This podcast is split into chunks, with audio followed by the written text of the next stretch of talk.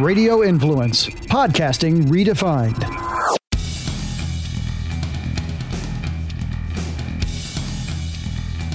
All right, and welcome back to the Lawfather podcast.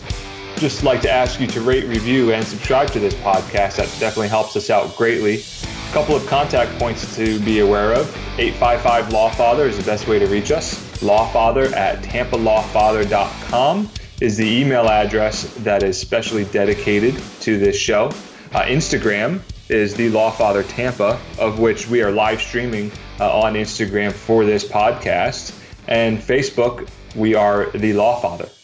Now, for all the personal injury attorneys out there, med mal attorneys, uh, any attorney that needs to get medical records, I really encourage you to give Bravo Delta Legal Services a call. They do a great job with our medical records and getting all those put together. So give them a call, 813 591 4259.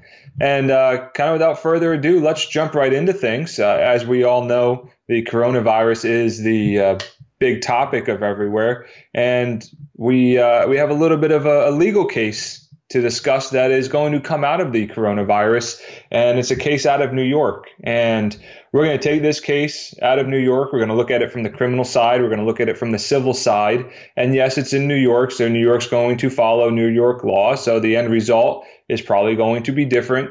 Could be different in New York than it is uh, it would be here in Florida. We're going to look at it from the Florida law perspective because, well, I'm a Florida licensed attorney and I wouldn't be able to make any comment on New York law. So, just so that everybody's clear, my comments regarding this case are, are all solely related to Florida law. Now, here's the facts that we have we have an elderly woman, she has dementia, she's at a hospital in New York. Now, this was uh, April 8th. Is when the news story came out. So, really, pretty much right in the middle of the coronavirus pandemic. And as a lot of us have heard or anybody who's kind of halfway paying attention to the news, New York is somewhat the epicenter for the country. So we know that there's a lot going on there. Uh, it's a heavily populated area, densely populated. Uh, I believe this was in Brooklyn. So um, we're, we're right in the middle of the city there. And we're at a hospital there, and, and you know there's a lot of people, and from all accounts, it's a pretty hectic time. So here we have an elderly woman with dementia. She's in the hospital. The hospital won't let her family see her, stay with her. Uh, it sounds like the family may have been the one that generally helps take care of of this elderly woman and, and, her dementia and making sure that she knows where she is at all times and just the general things that you would need to do for someone with dementia. Uh, then we also have a 30 year old woman who is in the hospital as well. Don't know why she's in the hospital. And just as an aside, the elderly woman was not in the hospital because of her dementia. Uh, she was in the hospital for some other other uh, medical ailment. However, uh, she does have dementia, and that's I think the key to this whole thing.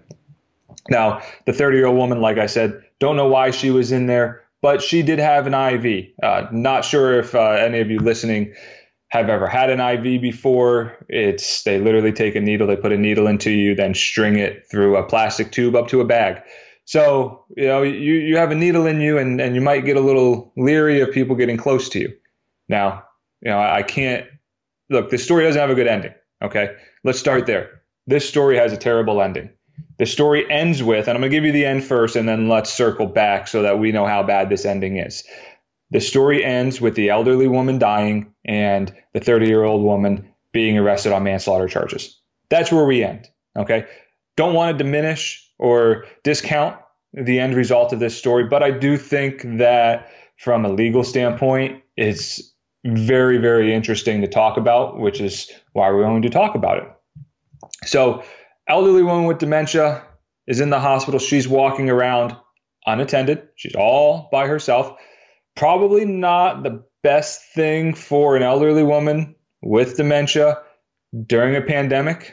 Okay, especially in New York City. Well, uh, Brooklyn, which is still New York City, but not how we typically think of New York City as far as Manhattan, but just as densely populated, uh, much more densely populated than anywhere in Florida, where, where we're based, even Tampa, which is uh, one of the bigger cities in the state.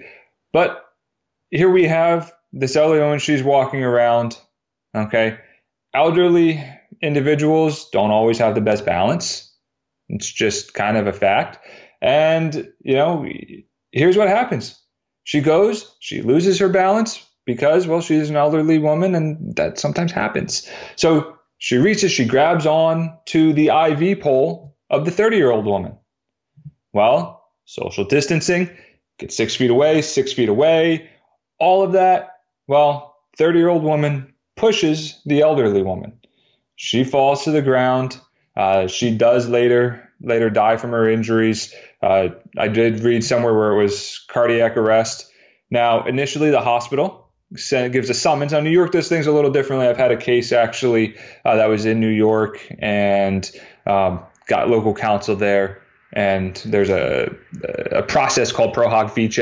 It's a fancy Latin word that basically says, hey, you're in Florida, you're not licensed in New York, you can come in and practice law in New York or any state for that matter, uh, the given state that you're you're asking for that special admission into to work that particular case. New York does these things called summons. Okay, it's basically the precursor to them starting a case. So that's what they the hospital issues the summons. I don't know under what authority the hospital has to issue a summons, but they do. They issue a summons to the 30 year old woman an autopsy is done on the elderly woman, and it is found that uh, it was a homicide. Now, homicide is just, by definition, the killing of a human by another human. That's what homicide is. It doesn't say whether or not it was self defense, doesn't say whether it was done on purpose, doesn't say anything. Okay? Homicide is different from murder and manslaughter. Murder and manslaughter give us some indication of why okay, why somebody killed somebody else. Uh, manslaughter generally uh, has some sort of aspect to it that it was an accident, okay. Uh, murder generally has the ramification that or the indication that it was done on purpose. Now, premeditated, which is kind of what we hear on TV and see in the movies, is you know they talk about oh, premeditated murder. Well, someone gave some what in the legal term malice aforethought as to uh, what they were doing. Okay, um, so I have a gun in a lockbox and I want to go shoot that person. I'm going to go get that gun and I'm going to go shoot that person, even if it's bang, bang, bang. Okay. And no pun intended on the bang, bang, bang. But if those chain of events happen really in really close proximity to each other, it is still generally considered premeditated because you had that thought before that. So that's murder, and, we're getting off on a little bit of a tangent. So let's let's bring ourselves back into this. So we have a 30 year old woman that has been charged with manslaughter now in the death of this elderly woman. Now, let's start with the criminal aspect to it. All right, my office does handle criminal law. I spent six years in law enforcement, and you know have do some criminal defense. We have a former state attorney on our staff as, an attorney, and she does a great job with the criminal defense. Um, so we do handle that. That's kind of right up our alley here. So, you know, to get into that a little bit, is self defense an actual defense in this one? Okay. Now, if you take a pandemic out of it, do you still have self defense? Maybe. Okay. Somebody's grabbing onto something that's attached to you.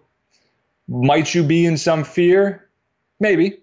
All right. A 30 year old woman and an elderly woman, I think that becomes more and more of a stretch now, let's take that and add the fact that we're in the middle of a pandemic. We're in the middle of something that, and, and this is not meant to be a political view. This is not meant to be for or against the media. We're just in a time where we're being fed lots of information that says this virus is really, really bad.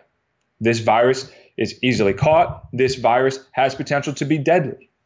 Okay? So, and you can't see it. You have no idea. That guy comes up to you with a gun, you can see him.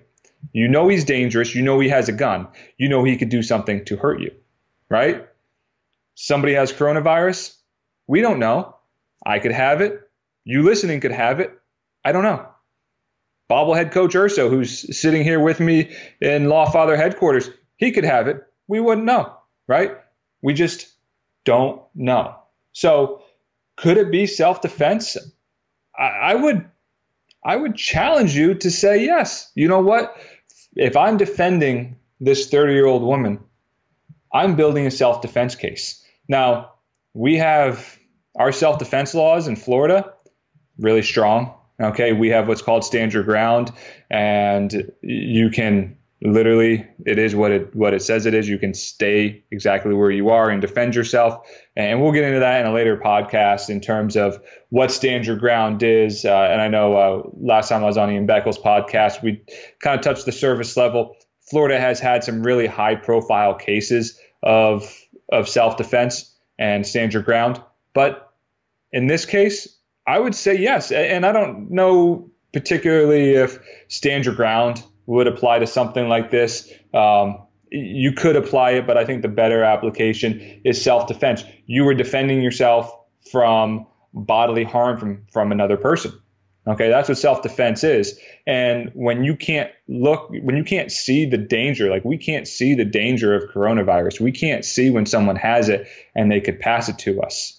So, is it plausible that I could convince a jury that by pushing an elderly person away from me, and look, I'm I'm a 37 year old guy, 190 pounds. Okay, I work out. In a normal circumstance, there's no way. There's no way that me and, and those of you who can see me on uh, on Instagram Live, you can kind of see a little bit that you know I I would not struggle with pushing in an elderly woman. And my guess is this 30 year old woman wouldn't struggle with that in a normal sense anyway. But different times, different scenario. We have to look at all of the facts, and all of the facts tell us that there's a pandemic. So, self defense, I think that is entirely reasonable. I think it's uh, plausible that it could work as a self as a defense for this 30 year old woman. Okay. Uh, like I said, very, very bad story, very, very negative, but that's where we are. So now let's flip gears a little bit. Let's look at self at uh, at civil. Okay. Two different sides. You have the criminal side and the civil side. Both of those sides have different goals. They also have different burdens. So in in the criminal aspect, our first step is probable cause. In order for them to make the arrest, which I believe they have arrested her, all right. They need probable cause to make that arrest. That is just, and there's no easy definition of these things, but um, it's greater than reasonable suspicion. And it's basically, um, there's enough evidence to show that that you committed the crime. All right, which is a lower bar to get over than what the state attorney has to get over, in, or in New York, I believe they call them district attorneys. Uh, but the bar that they have to get over, no matter what state you're in, is beyond reasonable doubt. Some I've heard it also worded as beyond every reasonable doubt. There's some kind of question as to whether it is really reasonable doubt or beyond every reasonable reasonable doubt. Minor difference, but basically, are there any other circumstances? Are there any other facts that show that either somebody else did this, could have done it, should have done it? You know, is are we really, really, really sure that this is the person who committed this crime. Okay, and in this case, yeah, like I said, I think self defense. But come over to the civil side, our burden there is a tipping of the scales. That's it, right? Is is the is one person more liable than the other one? It's simple. Think of uh, you've seen the scales of justice. Okay, one side tips down a little bit as being a little bit heavier. Winner. Okay, that's it in a nutshell. That is the ultra simplified version of this. So, on the civil side, does somebody else have liability here? Is this all on the 30 year old woman? Is this all her fault? And look, I'm a plaintiff's personal injury attorney. I am, right? And you know what? Sometimes people think that, um, you know, we're, we're not the best people, the not not the most morally moral people out there. I would challenge you on that and, and say that I try to run a very moral and high standard practice. Okay.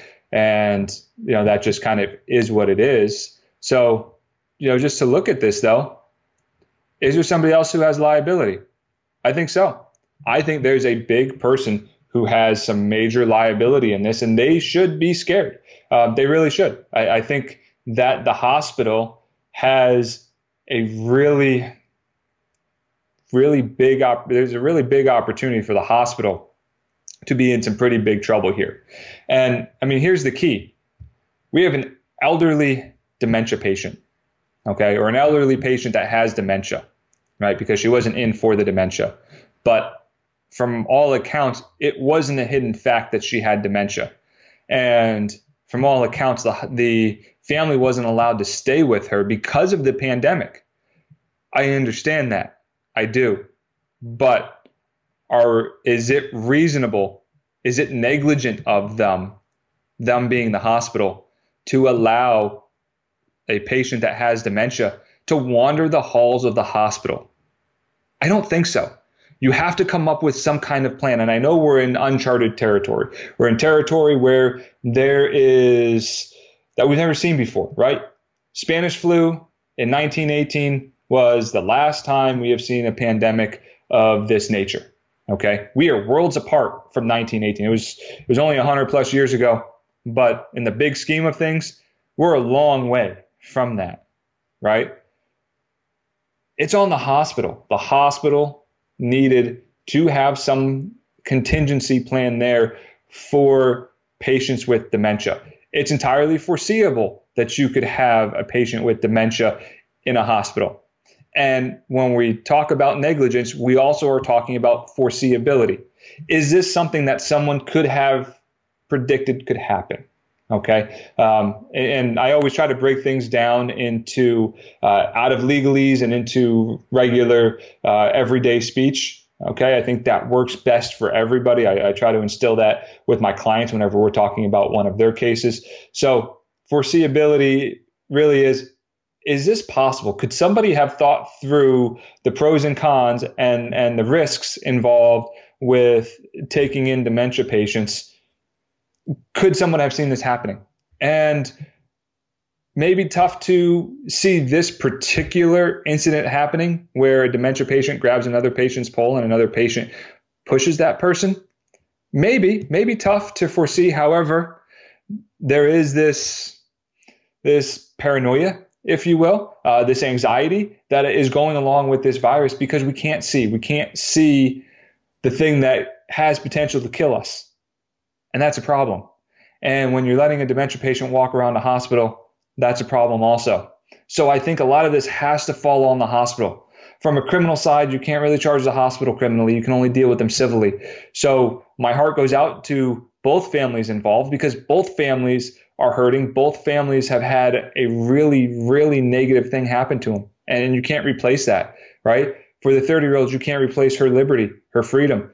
For the elderly patient, you can't replace her life. It just is what it is, right? The hospital needed to be more responsible. The hospital was negligent in this. I truly believe that. And if this were to happen in Florida, I would ask that person to call me and say, let's go after the hospital. Okay. Let's figure this out. It's the hospital's fault. Maybe someone, the 30 year old, maybe. Okay. But I do think from a legal standpoint that there is the chance that it may have been reasonable for for the 30 year old to push the elderly woman away from her who was on her IV. Okay. So that's that's that input there. Okay, um, that's the liability that I think falls on the hospital. Now, you know, there, there's another piece of civil liability that's out there, and yeah, you could bring a civil case. The elderly woman's family could bring a civil case against the 30 year old that that is a possibility. And it would be as i explained before there's a different bar to get over. So even if the case doesn't survive in a criminal standpoint you can survive civilly.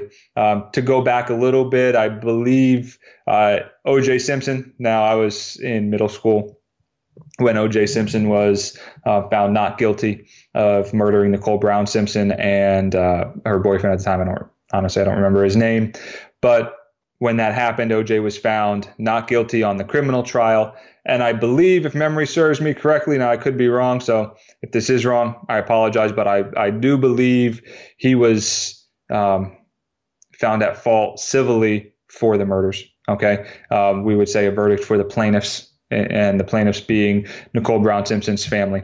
And uh, so there, there you can see the difference in the burdens. You can be found not guilty criminally, and you can be found at fault civilly. Uh, alternatively, I would say actually the 30 year old woman might actually be able to bring a civil case against the hospital as well. It would it would likely travel under the same theory of liability that we're putting on the hospital by the elderly individual's family. So uh, that's it in a nutshell. Civil, criminal, really exciting stuff from the legal standpoint. Not exciting in real life, and honestly, it's unfortunate because a lot of times in in personal injury law, the things that are exciting from the nerd law standpoint usually have had a, a, really bad end result from a real life standpoint. Um, but these are the things that we look at, these are the things that we go through. Do think this is a, a very interesting one, and this is one that I'm going to keep following and may come up on a future podcast. So, that is the coronavirus New York case in a nutshell. All right. So, Let's change gears a little bit. Let's lighten the load here. Let's get into a local restaurant update, staying on the coronavirus topic. We have Tate's Pizza in Tampa on West Shore. I love their pizza. Uh, they also have eggplant fries, very, very good. And Callaloo in St. Pete. Callaloo is owned by a good friend of mine, Vincent Jackson. So check that out. Um, Vincent's just great guy all around and is absolutely dominating the business world, just like he dominated on the football field as well. And keeping in the sports topic, uh, let's get into the Bucks' new uniforms. Those of you in Tampa Bay, I love them. I do. Um, the pewter Brady pewter jersey, it's going to be great. All right. The red and the white, great also. Taking it back to the Super Bowl roots, really, really like that and uh, kind of do away with this interim thing that they tried to do with these crazy uniforms. Uh, may have had potential to be really good, but uh, you know I, I, think they just kind of missed the mark on some of those things there. So something interesting though did come out of not only the uniforms, the new uniforms, but with Brady being uh, being signed by Tampa Bay, Brady Tom Brady wearing number 12 and Chris Godwin also wearing number 12. Uh, obviously, they both can't wear wear 12. Uh, interesting side note: in college, you can have two guys with the same number. However, uh, one has to play offense and one has to play defense, uh, and they both can't be on the field at the same time. Uh, that just comes down to the sheer amount of players that are on a college team, and there's not necessarily enough numbers out there. So, but in the NFL, one number per player. Uh, their rosters are capped at 55 now, so clearly enough numbers. Um, and if you don't know, the the numbers are broken down by position. Uh, so in um, for your quarterbacks, tens. Uh, I believe they're allowed to wear. They are allowed to wear single digits now. There was a time uh, where the NFL didn't allow that. Uh, wide receivers can also now uh, wear uh, anything other than 80s. It used to be that you just had to wear something in the 80s, and then uh, 60s, 70s, those type of numbers. Uh, linebackers generally wear something in the 50s and on from there. So um, that's just kind of a little aside on how football numbers work. Uh, if you ever watch a game, you'll see the referee uh, sometimes he'll take his hands and run them down his chest up and down. And that is because a lineman has checked in as an eligible receiver. And it has to do with the numbers because a lineman isn't wearing a number that is typically designated as somebody who can be down the field. Uh, and that's actually likely why they have those number designations. But anyway, we got off on a tangent there. So let's get back to Brady and Godwin and and these things. How these things usually work is it's usually a bigger name player who moves to a new team and a lesser name player. And no offense to Chris Godwin, but he is not the same level as Tom Brady. Uh, I think he's going to be. He's been a great receiver so far. I think he's going to continue to be a great receiver. Uh, but you know, definitely, definitely not same. You know, automatic Hall of Famer like Brady. So typically, you know, the the guy in Tom Brady's position will make some sort of financial offer to the other player, and there'll be some sort of financial transaction for the number. Uh, kind of good end result here. It sounds like there was no financial transaction. They just are happy to be there, happy to be together, happy to be playing together, and we're able to just swap numbers. So, real cool story there. And uh, staying in football, we have the draft here coming up in uh, about 15, 16 days here, actually from um, yeah, right around 15, 16 days. So it's going to be interesting. NFL draft still on on uh, the timeline that they've given, and it's going to be all remote. So it's going to be really, really interesting. I think my partner and I are probably going to have to be remote from each other also. Maybe we'll set up a little Zoom call and sit in each of our offices. Uh, I'll probably be in Lawfather headquarters here during the draft, but that's coming up, and we're excited about that. Baseball in Arizona. How about that? It's been a little bit of the talk lately. Could be kind of interesting. Uh, I could say that you could do the same thing in Florida as you can do in Arizona. So, um, big possibility there. That might be kind of fun if you took the same thing that they talked about doing in Arizona and maybe doing it in Florida. Uh, basically, you sequester everybody. You put every all of the team personnel in a hotel, or not just the team, but the entire league, and you just basically shut it down. And the only people in and out are people that are affiliated with the teams, and the teams playing empty stadiums. Uh, could there be some legal ramifications? There could be. Uh, the collective bargaining agreement, bar, excuse me, the collective bargaining agreement for Major League Baseball would control, and there may be some language in the collective bargaining agreement that could bring some of this into question. Uh, that's probably a, a question to answer later on and see how far this thing goes and maybe take a look at that collective bargaining agreement and see what rights and remedies everybody has in that situation. Now, questions. Let's dive into questions. And, and these are listener questions. And here we go. And as I always do, I take these questions, I copy and paste them, and first time I actually read the question and think about it from a legal standpoint is right here during this podcast. So if you have a legal question, two ways to reach me 855 Lawfather and lawfather at tampalawfather.com. Those are the two best ways to reach me and get your questions in. I also put stuff up on Instagram and Facebook each week, reminding everybody to get their questions in. Uh, if you notice, the show format has been every other week questions and case or no case, and I think we're going to continue that. So you have two weeks to get your questions in before the next show. Anyway, first question If you get laid off and can't afford to pay your child support or alimony, are there any exceptions? Now, I'm assuming since this question came in really recently, as in the last two, three, four days, that it had this question has to do with the coronavirus and the pandemic that we're in the middle of. And the simple answer to that question is yes. Yes, there is there is a, a way, there is a vehicle to change your child support or alimony. Uh, child support and alimony are two different things. So let's just dive into that real quickly. Child support is exactly what it says it is, uh, is dealing with the child, okay, and the amount of money that you pay the other side for child support. And that's what child support is. Uh, alimony is uh, basically spousal support is a synonym for alimony. So uh, two different things. Alimony has to do with need and ability to pay. Child support, there is a calculator for it, there is a worksheet for it. Uh, it has essentially less to do with need and ability to pay uh, like alimony does. But when you have some extenuating circumstances, that can change your child support payment. And right now, most of the country, I would I would say almost all of the country is in the middle of an extreme extenuating circumstance. And, you know, if you can't find a, a better textbook or you can't find a, a, better textbook example of an extenuating circumstance as we're in right now.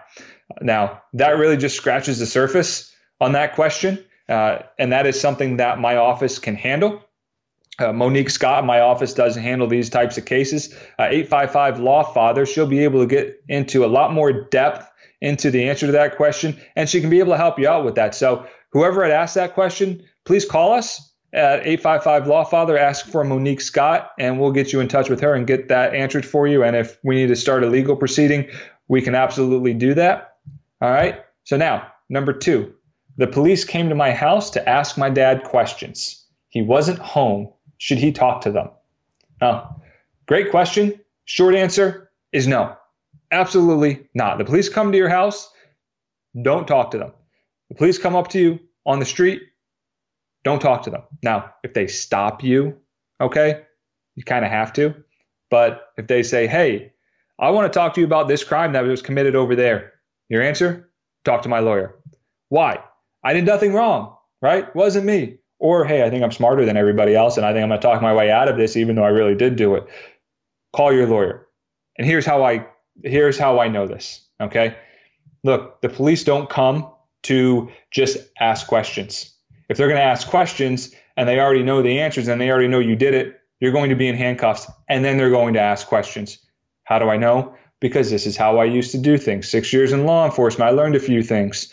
Okay, uh, there's one that really stands out to me. There was uh, I really just started and, and, was working in, I believe it's uh, it was either Safety Harbor or Oldsmar in Pinellas County, and we had a car fire and it was an arson, and it was out in the woods uh, somewhere over there, and we get some information and we figure out who the car belongs to. Now, if you've ever seen a car catch on fire, it destroys the entire thing. Glass actually melts into liquid. It's, uh, it's quite amazing. So um, there wasn't much left. I believe the tag was left, which was kind of shocking. I think it may have fallen off before it really had a chance to melt and disappear. So we had this lead, and we go to the house and we start talking to mom, dad, and kid. Uh, I believe the kid was 18 at the time. He was he was young. He was 17 or 18, and I start talking to him. Now look, I have no idea, no idea who did it. Okay, start talking to them, start asking questions, and we'd take something that we have literally no idea who did it, and we turned it into arresting the the child for it or the the the kid. Like I said, 17 or 18. So um, that's that's in a nutshell. Now, if he had just said, nope, I'm not going to talk to you, talk to my lawyer, we would have left. It would have got forwarded to detectives. They would have hired a lawyer. Detectives would have called them. The lawyer would have been involved and told them to say nothing. Okay? Fine, law enforcement, build your case, show us the evidence, then we'll see. All right? But have a lawyer involved for that. Uh, there, and I could name you several other instances where I was able to arrest people just based on having a conversation with them that is completely, hey, can I ask you about this? Sure, yeah, go ahead. You can ask me about that. Okay, great. Right? No Miranda issues there. So just want to want to keep in mind, right?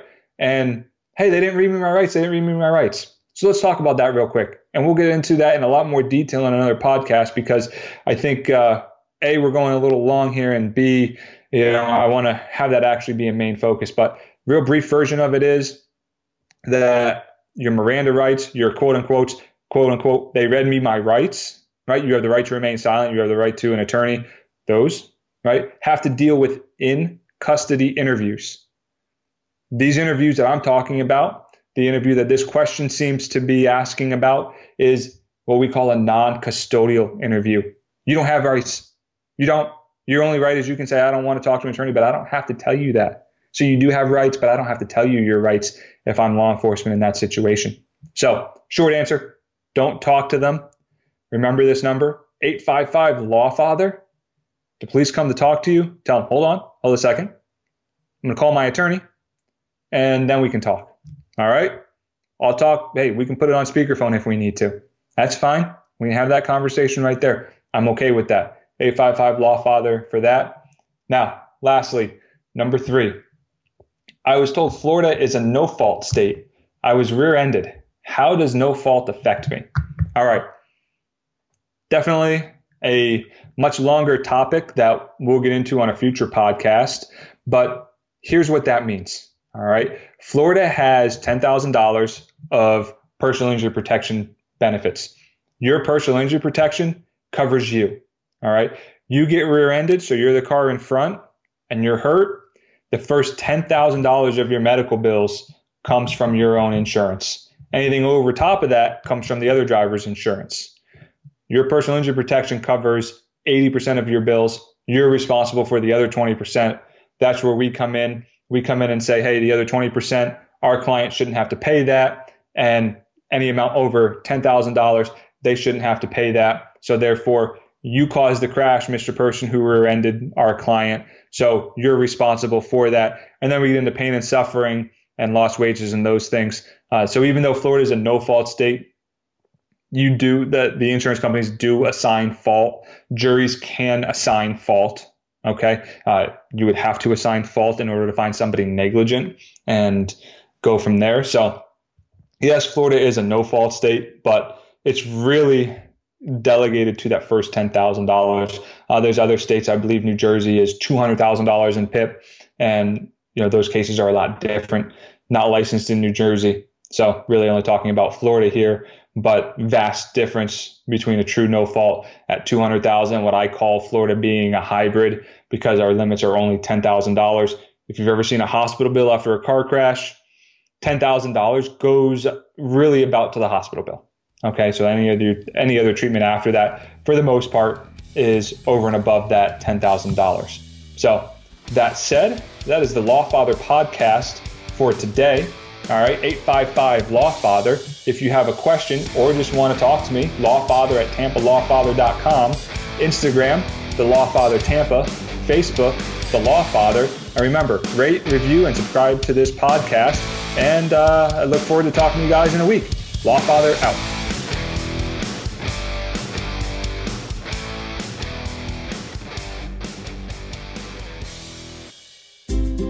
This is a Forking Around Town with Tracy Guida quick fix on Radio Influence. So, one company that I love, and I'm sure you guys have seen them, is called True Lemon. Now, their Instagram handle is at True Lemon. You can find them at any grocery store. I'm sure Walmart carries their products. I discovered True Lemon back in, I want to say 2011. And they have packets of lemon crystals that you can add to your water or tea. And this was great for me because sometimes when you go out, you might go to a place that doesn't have fresh lemon, or if it's one of those self serve places where, you know, they have lemons out. I always get kind of freaked out about that. I don't want anyone else touching my lemons. So this was a great alternative. Since I started following them, they've been coming out with all kinds of products. They even have drink packets like a lemon peach tea or raspberry tea that you can add to your water. And they actually sent me a variety pack of some of their seasonings. So this week I was playing with their lemon pepper, which I love lemon pepper, especially on chicken wings. And since I've been using my air fryer quite often.